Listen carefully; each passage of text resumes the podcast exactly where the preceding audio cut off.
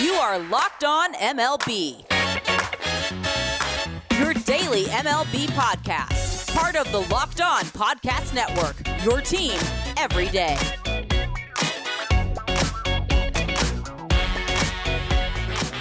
Hello, baseball fans, and welcome to Locked On MLB, part of the Locked On Podcast Network, where it's your team every day. This is the daily podcast. We talk about all of Major League Baseball. I'm your host, Paul Francis Sullivan. Please call me Sully. On today's episode, which is being dropped on the 5th day of January 2021, hey, I'm having no problems remembering the year. We are bringing in Gabrielle, the host of Locked On Red Sox and Girl at the Game, a regular on the podcast here. And to be talking about the, I was going to call them the 2018 World Champion Red Sox. Might as well call them the 1918 World Champion Red Sox because they seem just as relevant. But the Red Sox have had, well, several interesting people join their organization over the year, but they have a unique one who is joining the organization today. We're going to talk a little bit about that. You can listen to us on the free and easy to use Himalaya podcasting app. You can also listen to us wherever you get your podcasts. And when you're staying at home during this new year that feels eerily similar to the last year, be sure to wear your mask and tell your smart device to play podcast Locked On MLB. Follow us on Twitter at Locked On MLB Pod. If you have anything for the Sunday request, send it to me via Twitter at Sully Baseball or Sully Baseball Podcast on Instagram. So, hey, new year, calendar page a flipping. We talked about the Mariners yesterday. That's the team I've been adopting. But what about the team I've grown up watching? That's the Red Sox, and you know who to turn to for all Red Sox info on the Locked On Podcast Network. That's my dear friend Gabrielle from Girl at the Game and Locked On Red Sox. How you doing, my friend? I am good, Sully. Thank you. Happy New Year. Happy New Year to you as well. So, look at we all know that the 2020 season is one that Red Sox fans would like to forget. Uh, in fact, it appears that no one on the Red Sox even remembered it was happening while it was going on. but the good news is that Mookie Betts was great in the World Series. I was only casually watching, but uh, clearly Mookie Betts is a Red Sox for life. So I kept hearing he was doing great in the postseason and everything. So obviously the Red Sox went far because wherever Mookie, oh, wait, I forgot. I Ouch. tried to Eternal Sunshine, the Spotless Mind, that trade from my head. I tried to get one of those Men in Black little neuralizer to erase the Mookie Betts trade, but it happened. It happened. It's real, and we're moving forward. So uh, I've made more major moves this offseason than the Red Sox have so far. So where are we standing with this team? What the heck is going on? And you know, even though Alex Cora uh, is coming back, do we have any reason to think that this is a contending team? Um, probably not. Just based on, oh God, you know, I'm trying. I'm trying so hard to be positive because one of the biggest critiques I get is that like I'm too negative about this team. I don't think I'm negative. I think I'm realistic you know, I call yeah. it like I see it. If they're great, they're great. If they're not great, I still love them, but they're not great. Doesn't mean I don't love them. It means that they're objectively not great. Yeah. So I, you know, I went into this offseason with a lot of optimism, saying Chaim Bloom only needs to do X, Y, and Z in order to turn this team around. It doesn't have to be a full rebuild if they just upgrade be. the bullpen, upgrade the rotation, re-sign Jack- Jackie Bradley Jr. All of a sudden, and of course get a manager which they did that's like basically the only thing from the off-season to-do list that i made for chaim bloom on girlatthegame.com that he has done is find a manager and other than that we have hunter Renfroe as an acquisition matt andriese from the angels and rays as an acquisition and other than that pretty much nothing a contract for tendered to matt barnes and some other even less impressive bullpen arms. And that's pretty much it, which is not to say that the entire rest of MLB is doing the most and the Red Sox are just doing nothing. Most of MLB is doing pretty much nothing. I mean, I think one of our fellow locked on hosts, Lucas, noted that his division has cumulatively spent less than $2 million so far. Not his team, his division, the Cardinals. And, you know, talking about whether or not the Cardinals can, you know, be the front runner for their division next year. And he noted that very low spending number. So, you know, we've seen this trend over the last few years, at least, of MLB teams waiting longer and longer into the offseason to make moves trying to get free agents to sweat it out a little bit and take less money, which of course is a terrible, terrible look for billionaires, but say yeah. la vie. And the Red Sox are no stranger to that. I mean, JD Martinez was late to 2018 spring training because they hadn't finalized his contract with the Red Sox. This is nothing new.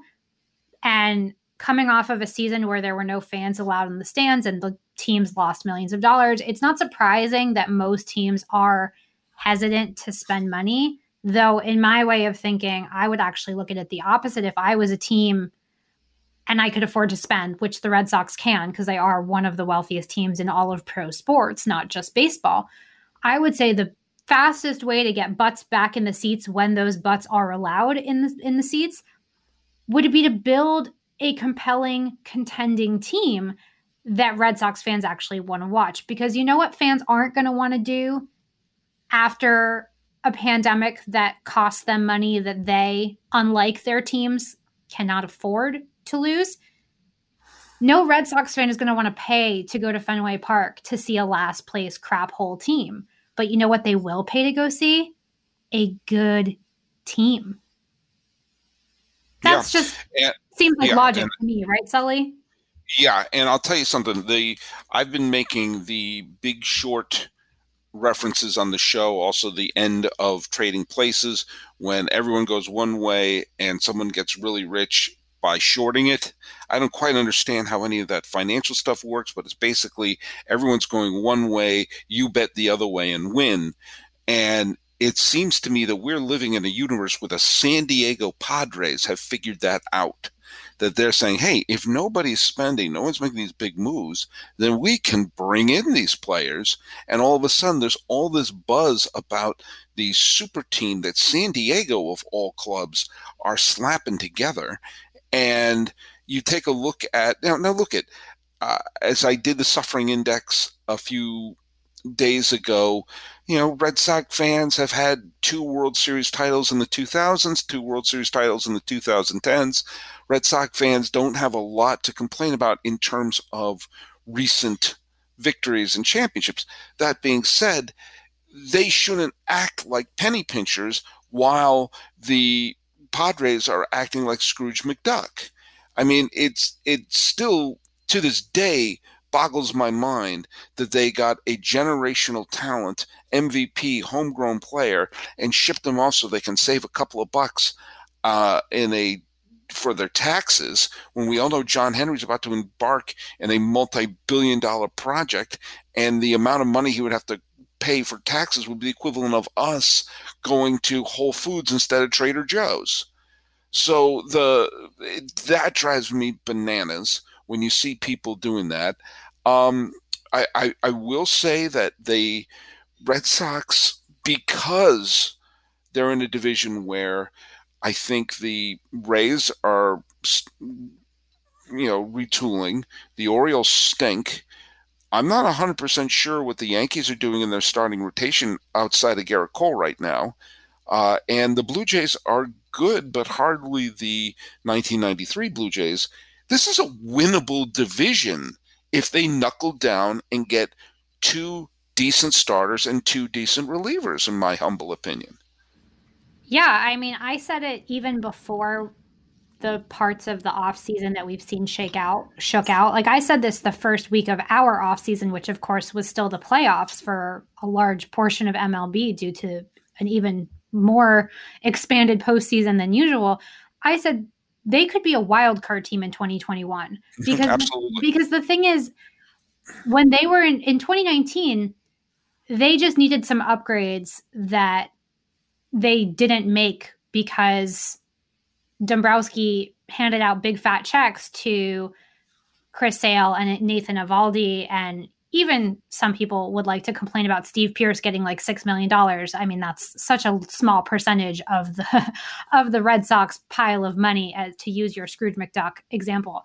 But then all of a sudden, John Henry's like, actually, wait, no more spending, and he's like, okay, but Joe Kelly and Craig Kimbrel just left, and we have no closer, and they were lucky that Brandon Workman for one year turned out to be like surprisingly the best closer in baseball, but this is a team that still has so much of that core from 2018. It's not like they shipped everybody off a la the 90s Marlins. And it's mm-hmm. not like it's not like they're the Rays who just traded Blake Snell after he gets them to game six of the World Series and then gets pulled by Kevin Cash.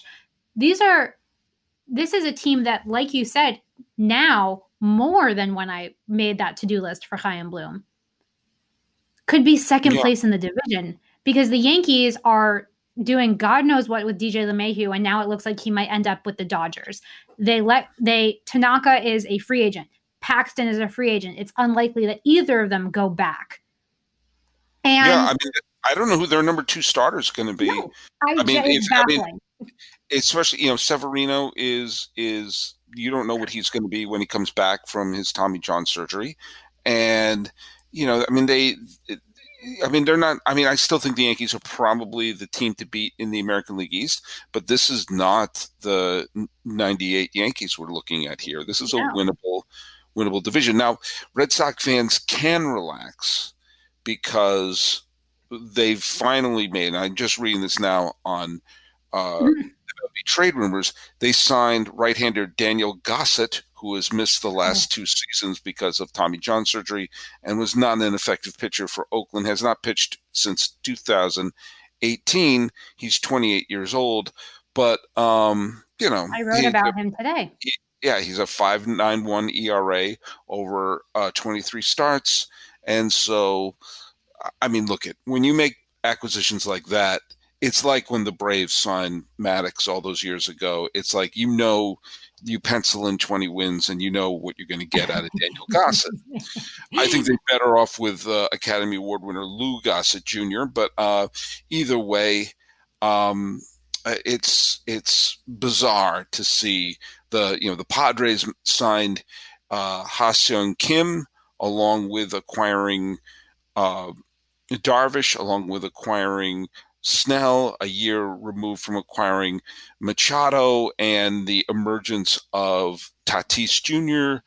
and Hosmer. It's like they're the, you know, I mean, Don, maybe Don Orsillo turned out that he went to the winner. Yeah, and you know, it's funny that you mentioned Ha-Seong Kim because on January 7th, which is Thursday, I believe. I don't remember what days are anymore, but um days days are irrelevant now. There are no more Right. Days so days are irrelevant, but whatever whenever January 7th happens to happen, Tomoyuki Sugano from Japan's baseball league will announce which team he has chosen because he was posted by the Yomiuri Giants last month. And the Red Sox reportedly were one of the teams that were very interested in him and made a big pitch to him. And supposedly they enlisted Dice K to reach out to him because Dice K loved his time in Boston and actually still lives part of the time in Brookline, Massachusetts, where I'm from. Mm-hmm. So apparently he will he had you know a month to make his decision after make the teams all made their proposals to him the same way Shohei Ohtani a few years ago and he has won the Japanese equivalent of the Cy Young twice. He's 31 years old and he'll probably command an a- average annual value of about $10 million, which is very affordable for this Red Sox team, which currently has a payroll of about $160 million, mm-hmm. maybe even less if Dustin Pedroia finally announces that he's retiring. Um, but the Red Sox have money to spend and they need starting pitching. And like you said with Severino, likewise, the Red Sox can't count on Chris Sale and the other thing to note is that Eduardo Rodriguez, his recovery from myocarditis is very, very carefully structured. So, what that means is that if he, in any time during his ramp up, doesn't feel well, or there are any signs of, you know, inflammation or anything, he has to be shut down immediately. So all of these people who are like, oh yeah, he's going to be back opening day, Eddie, 20 wins, blah, blah, blah. Like, you know, like the typical Boston chowderhead, like going off at cask and flagon. That's I the most ideal utopian situation that we're talking about here. But I don't want to be a downer, but we have to really, really temper our expectations for both Chris Sale and Eduardo Rodriguez because Sale won't be ready until probably June based on the timeline for his Tommy John, which he had in March of last year. And Eduardo Rodriguez, God forbid, something is not quite right and he's just not ready, or maybe he's not ready ever. And so people are acting like the Red Sox have a full starting rotation and they blatantly don't. And this is to say nothing of the fact that Nathan Eovaldi gets hurt every single year and has already had two Tommy Johns. Tanner Houck has made three career MLB starts. So currently, the most reliable part of your starting rotation is Nick Pivetta and Tanner Houck. And that is not reliable to me at all. Well, let me tell you something. Listening to that starting rotation, you know, it is not a sure bet that to look at this Red Sox rotation. I just got to say. But when I talk about sure bets, that's when I go to betonline.ag because I'll tell you, it's going to be the football playoffs, right? The Browns are in it, the Bills are in it, and what better bet is there in history than to bet on the Browns or the Bills in the big game? Now look at there's only one place that has you covered and one place that we trust, and that's betonline.ag. Sign up today for a free account at betonline.ag and use that promo code locked on for 50% welcome bonus. Don't sit on the sidelines anymore. Get into the action and don't forget to use the promo code. What's that promo code? That promo code is locked on to receive 50% off your welcome bonus with your first deposit. Go to Bet Online, your online sports book expert. Now look at Gabrielle. Let me ask you a question here. Do you go to chain stores for your car needs? No, of course not. They don't carry all the products that you need and they charge way more. I know. Look, they have different prices for professional mechanics or do it yourselfers like us. So let me tell you something. RockAuto.com's prices are the same for everybody and are reliably low. RockAuto.com always offers the lowest prices possible rather than changing prices based on what the market will bear like those airlines do. RockAuto.com is for everybody and does not require membership or account login. Now, just, just everyone just sit down and listen to me. RockAuto.com has everything from engine has everything from engine control modules, which I don't even know what those are, and brake parts to tail lamps, motor oil, even a new carpet. Whether it's for your classic or daily driver, get everything you need in just a few easy clicks delivered directly to your door. Go to rockauto.com right now and see all the parts that are available for your car or truck and write locked on in there. How did you hear about us box? So they know that we sent you. Amazing selection, reliably low prices, all the parts your car will ever need. It's rockauto.com. Betting on the NFL doesn't have to be a guessing game if you listen to the new Locked On Bets podcast hosted by your boy Q, handicapping expert Lee Sterling. Get daily picks and quick hitting advice to make the smartest possible wagers. Subscribe to the Locked On Bets podcast brought to you by betonline.ag, wherever you get your podcasts. Well, we're here with Gabrielle from Locked On Red Sox, from Girl at the Game. And let me tell you something. We've been talking about the bad news with the Red Sox. Let's talk about some good news with the Red Sox. About who did they bring in to the organization? They brought in Bianca Smith who is going to be the first African American woman to coach in, well, in affiliated professional baseball history. And she's going to be doing it for the Red Sox. So let's talk a little bit about that. My new minor league coach for the Red Sox, Bianca Smith, breaking a little bit of the glass ceiling. What do you thought? What are your thoughts on this? I mean, I think it's amazing. For starters, the Red Sox like you said, not a lot of good news for this team. And it is just such a breath of fresh air to see them embracing change. Um, obviously hiring women who are more than deserving of the post. And especially in a year that has seen teams like the Cubs and the Yankees adding women to their minor league staff. And then, of course, Kim Ng getting hired as the GM of the Marlins. It's kind of actually a great year to be a woman in sports, even when this has been one of the worst years in the history of humanity. Women in sports are on the rise, and that's amazing to see. And I'm just going to get on my little soapbox for a second because I'm sure, and I say I'm sure because I've seen the comments on the Red Sox tweets. There are people who are saying to Bianca Smith, get in the kitchen. You didn't get it because you deserved it. You only got it because you're a woman and because you're black. Like all of these awful, racist, sexist, eh, you know, uneducated things said by people who couldn't even make their high school JV team. Mm-hmm. Bianca Smith is 29 years old. She is the assistant coach and hitting coordinator at Carroll University in Wisconsin, and she has had that role since 2018. And before that, she was at Case Western Reserve University as the director of baseball operations from 2013 to 2017. She was an assistant coach at the University of Dallas in 2018 as well. And she played softball at Dartmouth College, where she graduated in 2012. So she has a strong background in baseball, specifically in the analytics side, but also she played softball and she runs all of the technology stuff for Carroll because she is the hitting coordinator there. So she knows her stuff. And she also has interned in Major League Baseball. She interned in the baseball ops departments for the Rangers and the Reds.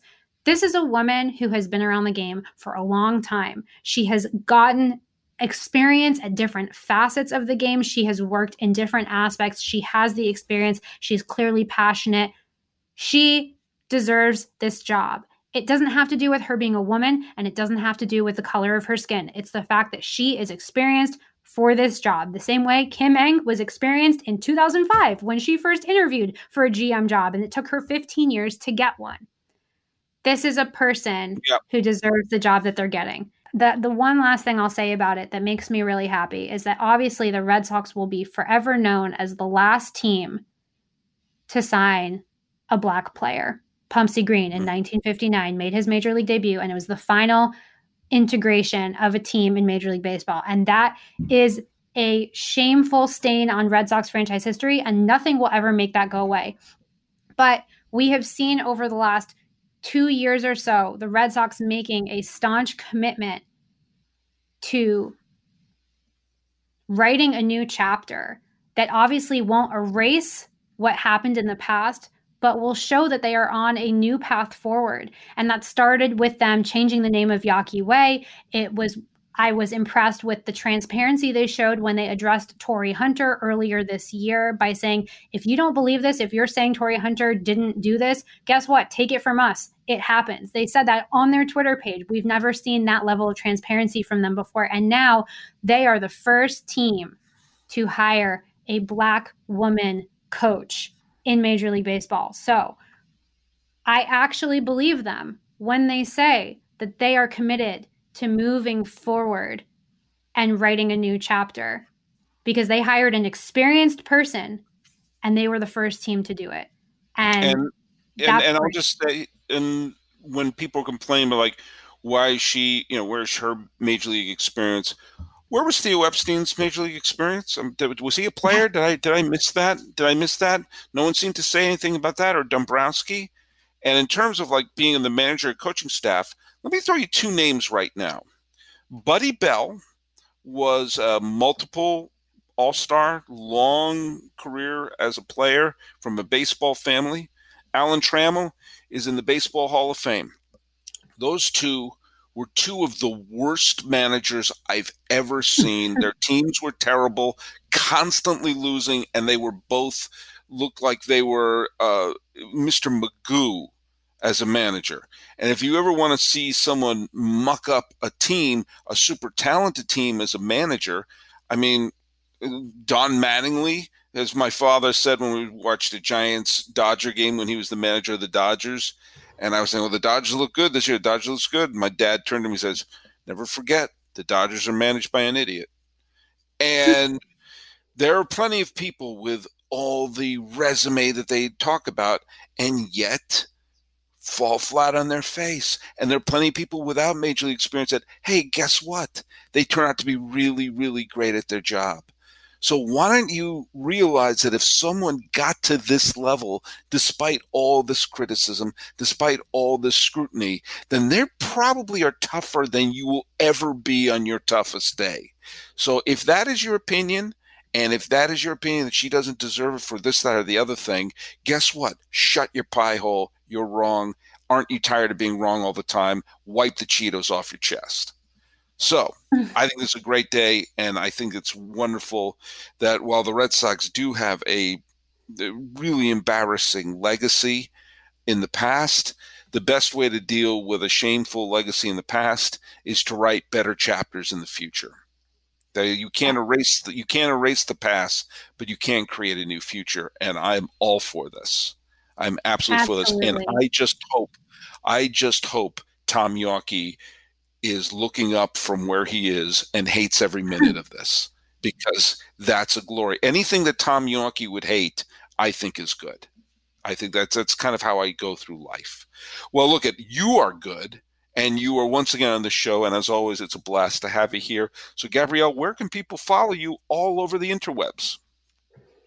Well, Sully, thank you so much for having me as always. And you, of course, can tell we can tell your listeners that you're also going to be on Locked On Red Sox this week, talking That's to right. me about these things and more. Because of course, we talked a lot of Red Sox on your pod, but my pod is all Red Sox all the time. So you'll be on there make sure to tune into that. You can follow me on Twitter at GFSTARR1. You can follow Locked on Red Sox at LO underscore Red Sox. And of course, check out Locked on MLB Pods, which is where you can find all of the amazing MLB centric shows on the wonderful Locked on Podcast Network, where it's your team every day. And you can follow us on Twitter at Locked On MLB Pod. And if you have anything you want me to talk about in the Sunday request, by the way, we've got a really cool uh, What If Wednesday coming up tomorrow. We're going to talk a little bit about the history of the Giants and the A's and how things completely changed and that we can still feel the effects of these changes that happened to these two teams in the mid 1930s. The trajectory those two teams went on between 1933 and 1936 are still felt today in the history of the A's and the Giants. Don't understand what I mean? Then listen to tomorrow's episode of Locked On MLB. But this has been Locked On MLB for the fifth day of January 2021. I'm your host, Paul Francis Sullivan. Please call me Sully.